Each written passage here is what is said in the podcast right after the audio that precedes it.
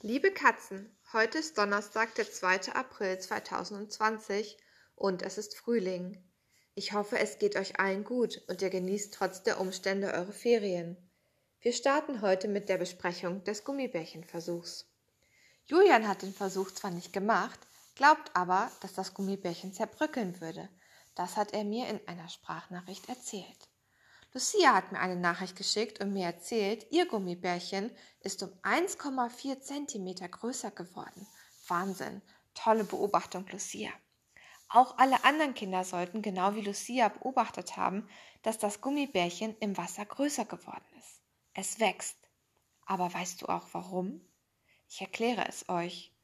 Gummibärchen enthalten oft Gelatine. Dies ist ein Eiweiß, das von Tieren, besonders von Schweinen, kommt.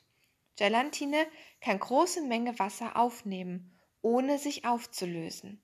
Übrigens, auch andere Lebensmittel, die Gelatine enthalten, werden im Wasser größer. Habt ihr Lust auf ein neues Experiment? Na dann los.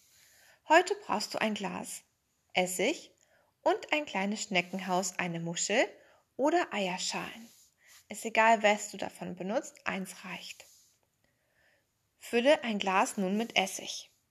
Lege das Schneckenhaus, die Muschel oder die Eierschale hinein und beobachte. Du musst ein bisschen länger warten als sonst.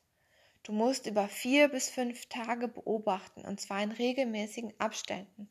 Also so ein bis zweimal täglich solltest du in deinem Glas nachschauen, was passiert. Hast du schon eine Vermutung? Was glaubst du, was passiert mit der Eierschale? Und warum? Schicke mir doch Sprachnachrichten mit deinen Vermutungen. Gestern habe ich dir eine Rätselgeschichte erzählt.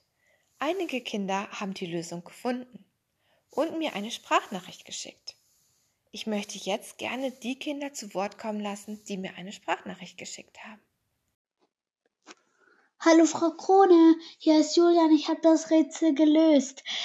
Es ist sein Schatten. Genau, Julian, du hast völlig recht. Die Lösung war, er wurde von seinem Schatten verfolgt. Auch Lucia hat die Lösung gefunden und noch einige andere Kinder haben mir Sprachnachrichten geschickt.